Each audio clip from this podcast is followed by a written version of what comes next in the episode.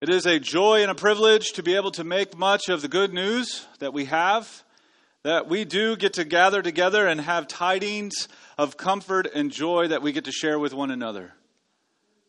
Because God has done something for us that we could not do on our own. He has given to us something we could not gain.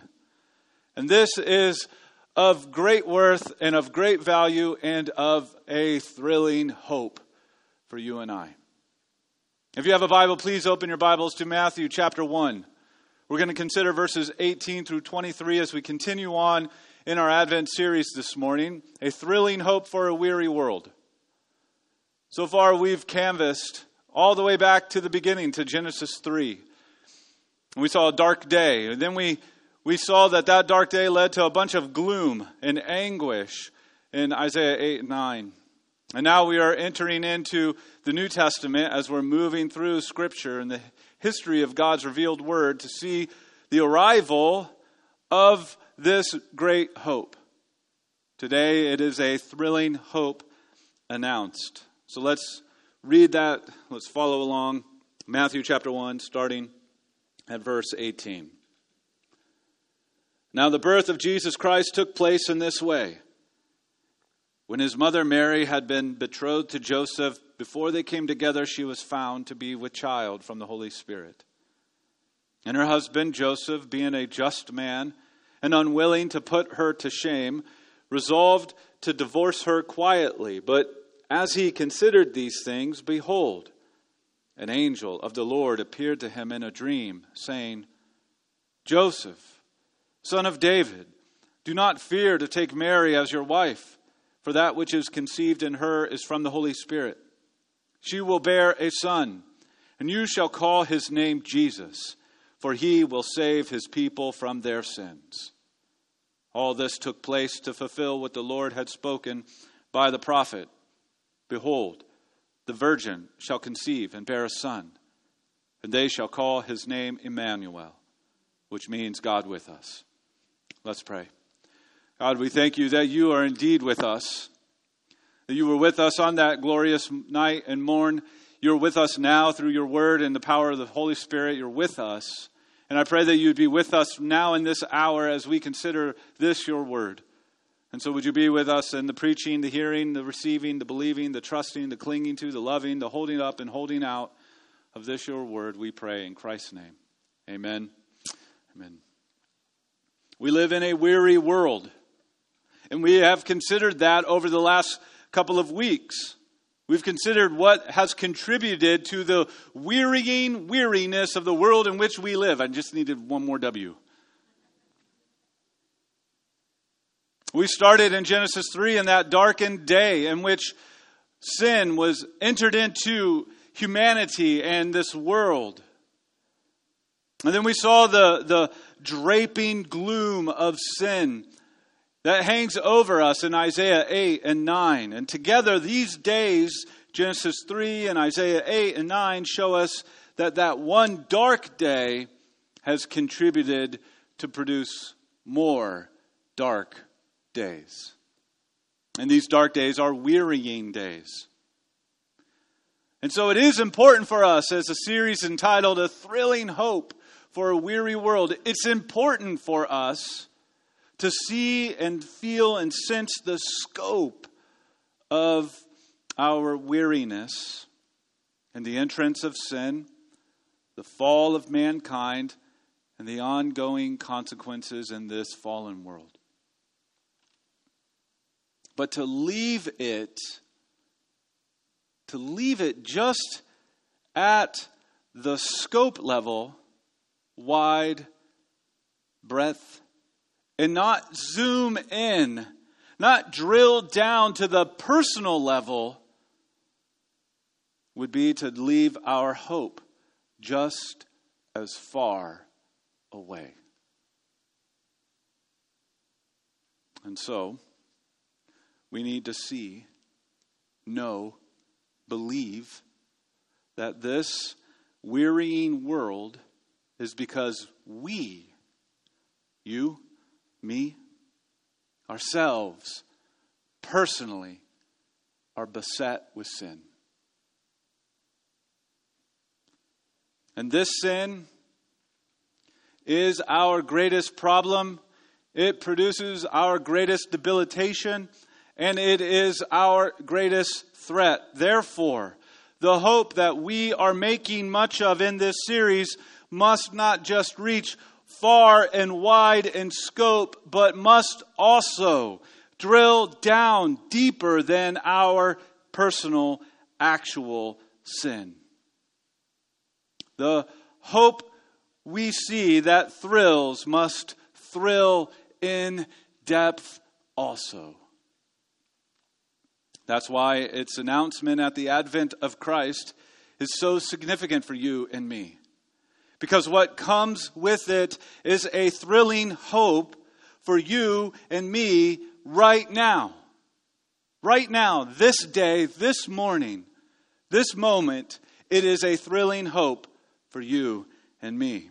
Not just a thrilling hope for some future date, a thrilling hope right now.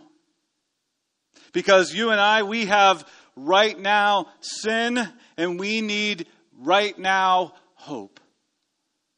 And the announcement of the arrival, the advent of Jesus brings us that right now hope. In a sense, this sermon is really based off of one important pronoun. He will save them from their sins their sins. Personal, real, deep, actual. And so, my hope as we consider this together today is that the announcement of the advent of Christ shows us and compels us all the more to see First, the problem of sin. You might be thinking, okay, yeah, but we have to drill deep. We need to see its scope, and then we need to drill deep. The problem of sin, and then the purpose of Christ. The problem of sin and the purpose of Christ. It all hangs here. Our hope, a thrilling hope, a thrilling hope for right now, our right now moments and lives, all hangs on He will save His people from their sins.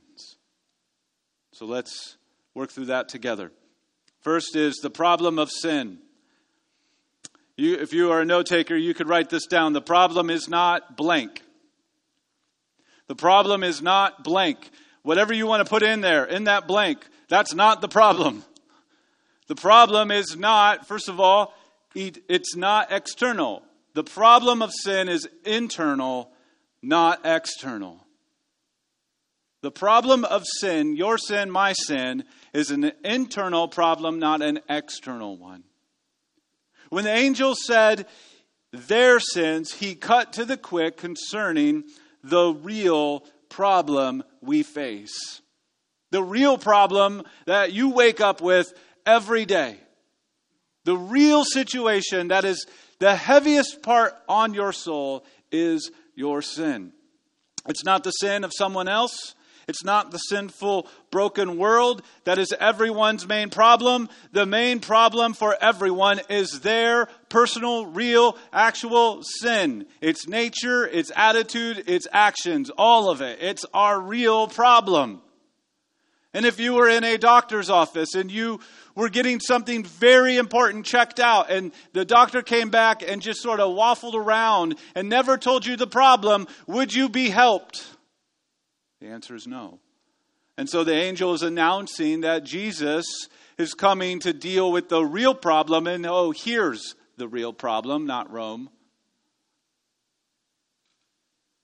Here's the real problem their sins. The problem of sin is internal, not external. And with that, the problem is thorough, not circumstantial.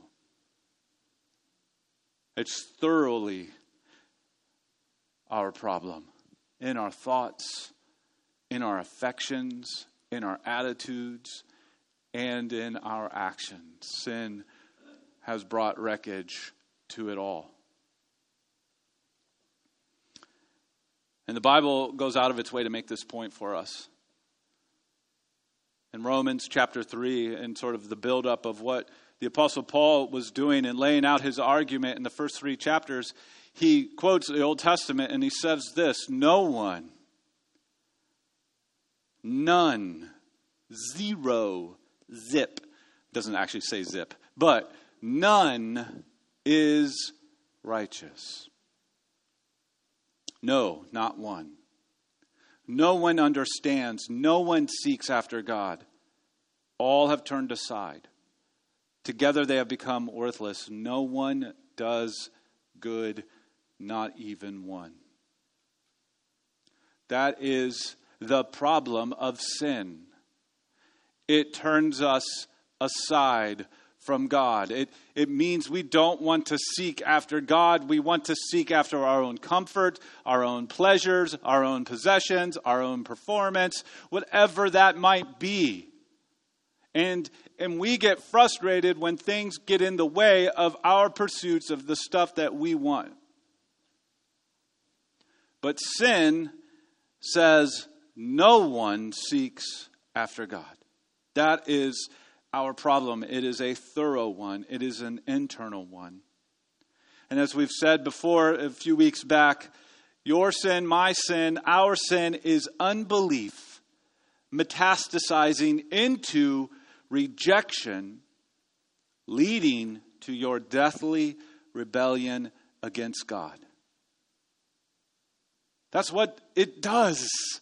That's why this is such a problem. And because of its its internal thoroughness, you and I can't overcome it. We can't clean it. We can't wash it away on our own. We can't forget about it. It's, it's corrupted all of us, the whole of us.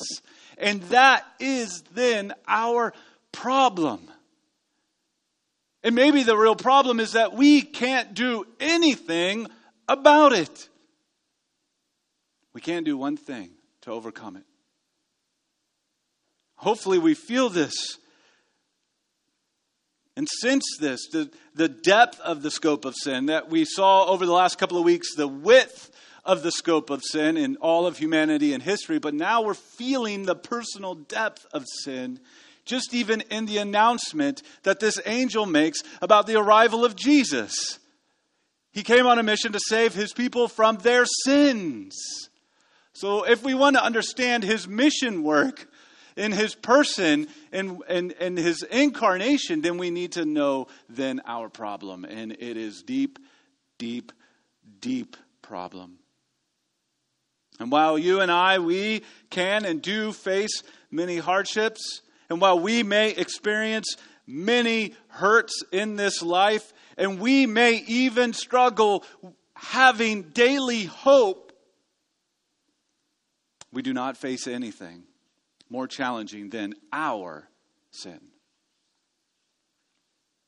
Now, a couple of things to say here in light of the world in which we live in.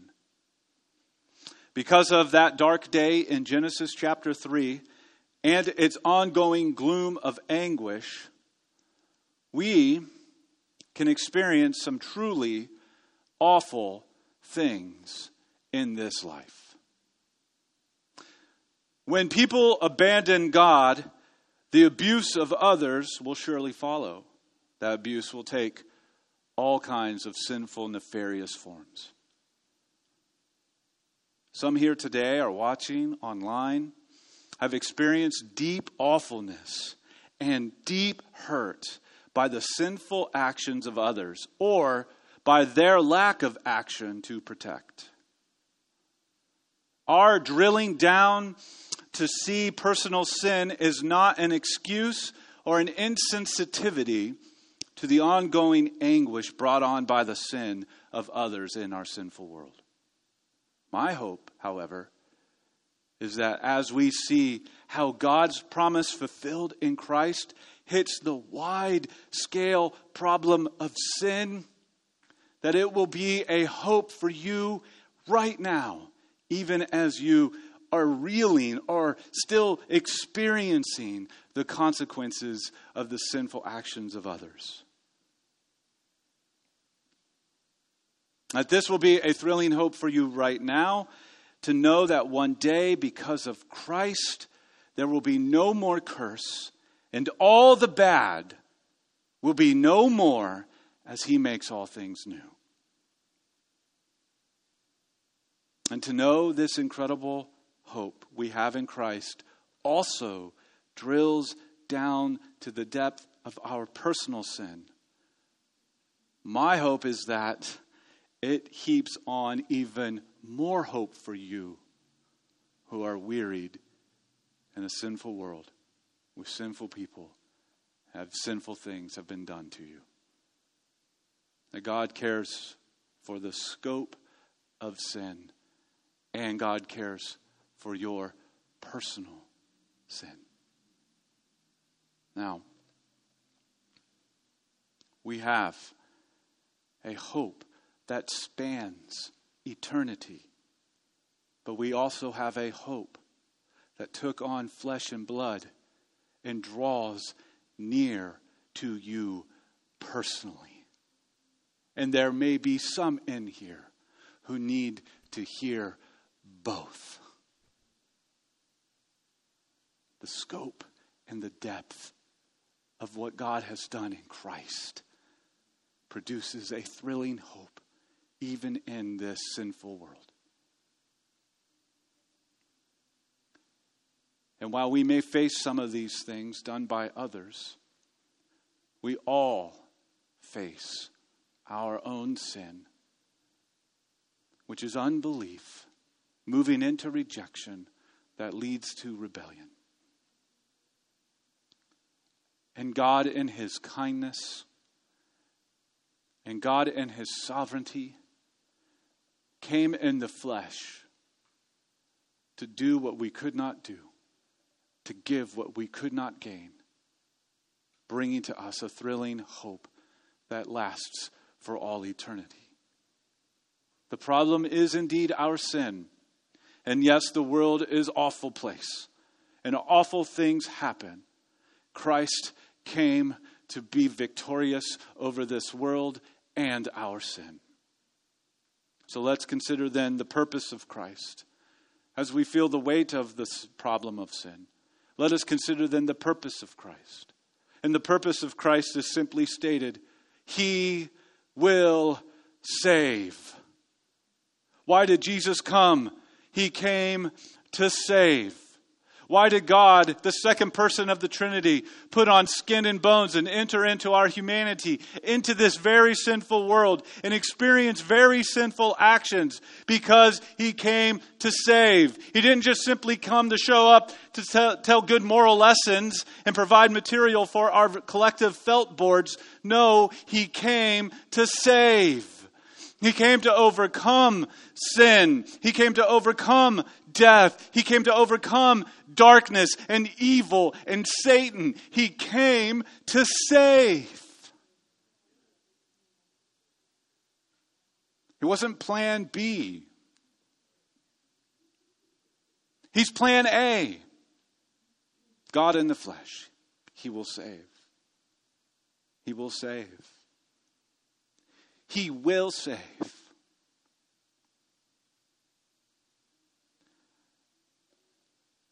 And as we then wrestle with that, as we see that announcement, He will save His people from their sins, it helps us then to take into stock how striking of a message this was in its moment. There was a salvation hoped for in Jesus' day. Not all that unlike maybe some hopes that we might have in our day. It was a salvation from small problems. Though they loomed large, overall they were small problems. In comparison to the weight and penalty of sin, these were small problems. In Jesus' day, they were looking for a salvation from oppression, but they had the wrong view of the oppressor. The Gentiles, the foreign power of Rome, was what they hoped to be rescued from. Their focus of salvation was nationalistic and political and, and sort of religious freedom. That's what they hoped for. But in turn, it was short sighted. It was a stunted view that led them to have a small expectation. Small problem, small salvation. And when Jesus didn't deliver on the small problem, they didn't have any desire to hear about how he delivers on the big problem. Now, salvation, this he came to save, he will save, is actually saving from the big problem. God was set to save his people from their biggest problem, that biggest problem being sin, their sin. And it has been the thread that has bound together all of history. It is redemptive history unfolding and coming to life and fruition when the angel announces to Joseph the task ahead for Jesus. And God was so incredibly gracious to deal with our biggest problem. Even like in Jesus' day, we are pilfering away our time focused on those smaller problems, not taking into account the seriousness of our sin or taking into account the overwhelming seriousness of Christ's saving work. God is so gracious to deal with our biggest problem, even when we have a short sighted view on what that problem might actually be. Jesus came in the flesh to save. And it was God with us, as we see. God with us. And that tells us something very important about how big our problem is. While it is a personal problem and it's a deep problem, it's also an incredibly large problem for us that it required God in the flesh to overcome it. That's how big of a problem this is. Is that we couldn't muster up some sort of system or religious enterprise to overcome this problem. It required God in the flesh to come and do it for us. That's how big the problem of sin is. Our collective strength couldn't lift it. It took God to come and shoulder it to the cross.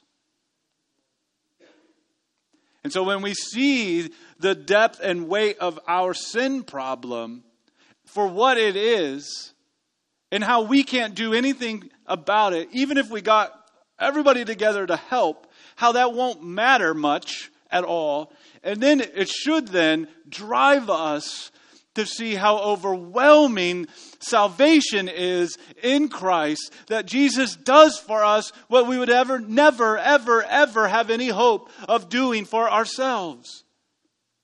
He comes and he picks up a burden we could not move, let alone carry. And he shoulders it on to his own back and he takes it to where we could not go. And he pays for it with what we did not possess. And he gives to us in its place that which we could never find on our own. We can't stress how incredible this saving work is. We can't stress it enough. We can't make too much of it. God promised, God purposed, God planned, God sent, God arrived, God accomplished, God overcame, God rose again, God reigns, God rules, God will one day return. That's the scope of what Jesus came to do because the scope and depth of our sin was that bad. He will save.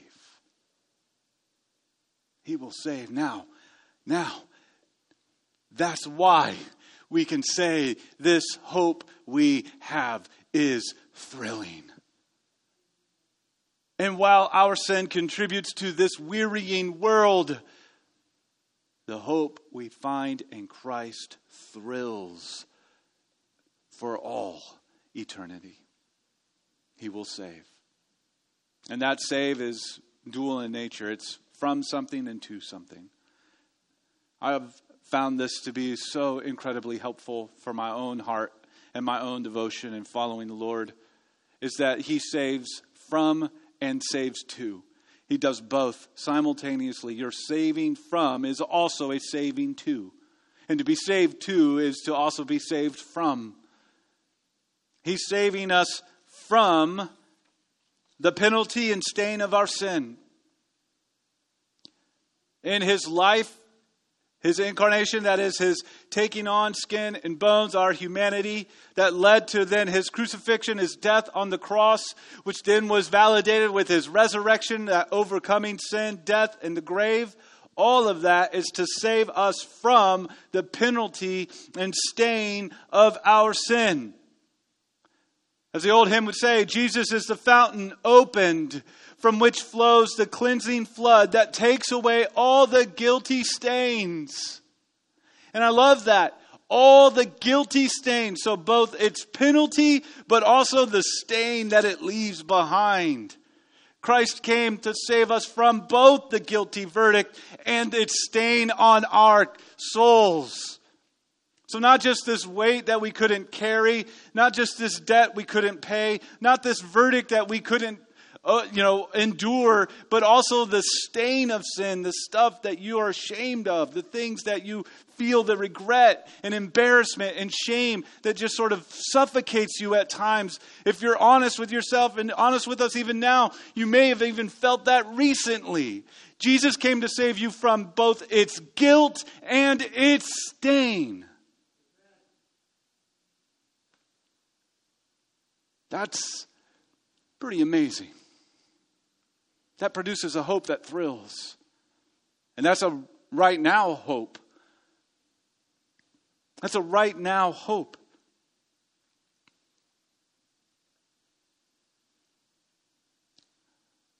He saved us from it. And He saved us to then live for Him. He saved us from the penalty and stain of sin, and He saved us to, to life. Life for Him, life with Him, life by Him. He saved us to live for Christ, and this is where hope can touch our daily lives. By means of penalty satisfying, stain removing, death and resurrection, Jesus not only saved from something, but also to something to live for Him, to live knowing Him, to live worshiping Him, to live a heart filled with wonder and even thrilling hope, because that is what He saved you to.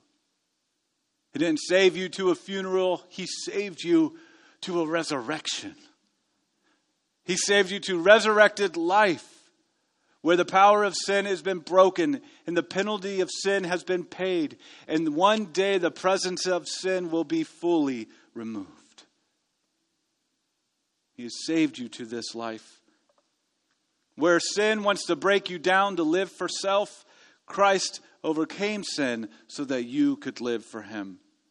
And that's what sin wants. It wants to break you down to live for self. That your goal, your aims, your motives, your desires, your hearts are all focused on living for you, determined by you, all for you.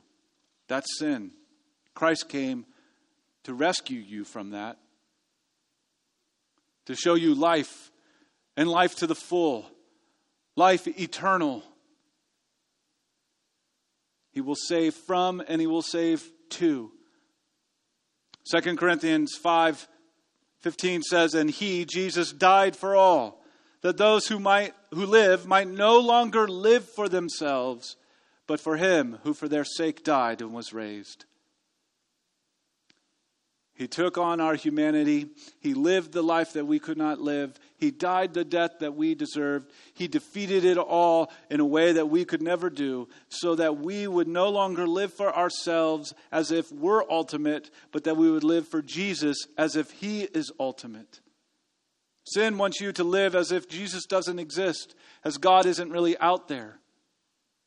Christ comes to rescue you to see that that's where that he is where life is to the full and eternal. And he came and he endured all that he endured to save from and to. He will save. He will save his people so that they will live with him at the center of their hearts, their minds, and their lives now in increasing measure and for all eternity. That's all wrapped up in this thrilling hope that is announced in Matthew chapter 1. That angel bursting into our world in reality to say, He will save His people from their sins. When we see the scope and the depth of this thrilling hope in the advent of Christ, it impacts our lives right now. The way we understand who God is. You know, when that changes, guess what else changes? The way we understand who we are now. And you know what happens when that changes? The way we live begins to sound and look different. Hope filled, joy filled, beaming with tidings of comfort and joy. I know by way of practical application, I'm not giving you a one, two, three checklist, go and do. But I hope that what you're hearing is to have hearts stirred to know the magnitude of all that God has done for you in Christ and that you would long to see it all the more in the pages of Scripture and in the content and character of your life now. Because we all face a horrible enemy in our sin and this sinful world. We are surrounded by wearying conditions in a wearying world with weariness of our own. And if we just go out of here left to our own self centered living, all we're going to do is sink into daily despair. We can actually endure a wearying world and our wearying sin with a purposeful focus on Jesus, and there we find a thrilling hope for right now. From our personal sin to the entire cosmos, Jesus came to save, and there we find strength and courage and hope now. May we indeed find that. Let's pray. God, we ask that you would do this work in us. We pray that you would help us to see not just simply the depth of the problem of our sin, though we do need to see that, but that we would see how deeper still is the purpose of Christ to save us from our sin. God, may you do a work in us and move our hearts toward you. Not inward toward ourselves and self reliance, but God, would you just do a work in us right now for those of us who have been struggling, struggling with handling the wearying conditions of our world or the wearying conditions of our own sin. God, would you give us strength that can only be found in Christ? Lift up our hearts, our eyes toward you through your word, through prayer, through fellowship with your people, so that we may be strengthened with a hope that is thrilling and sure and forever. God, we pray this in Christ's name. Amen. Before we um, head out of here, I do have just a couple of quick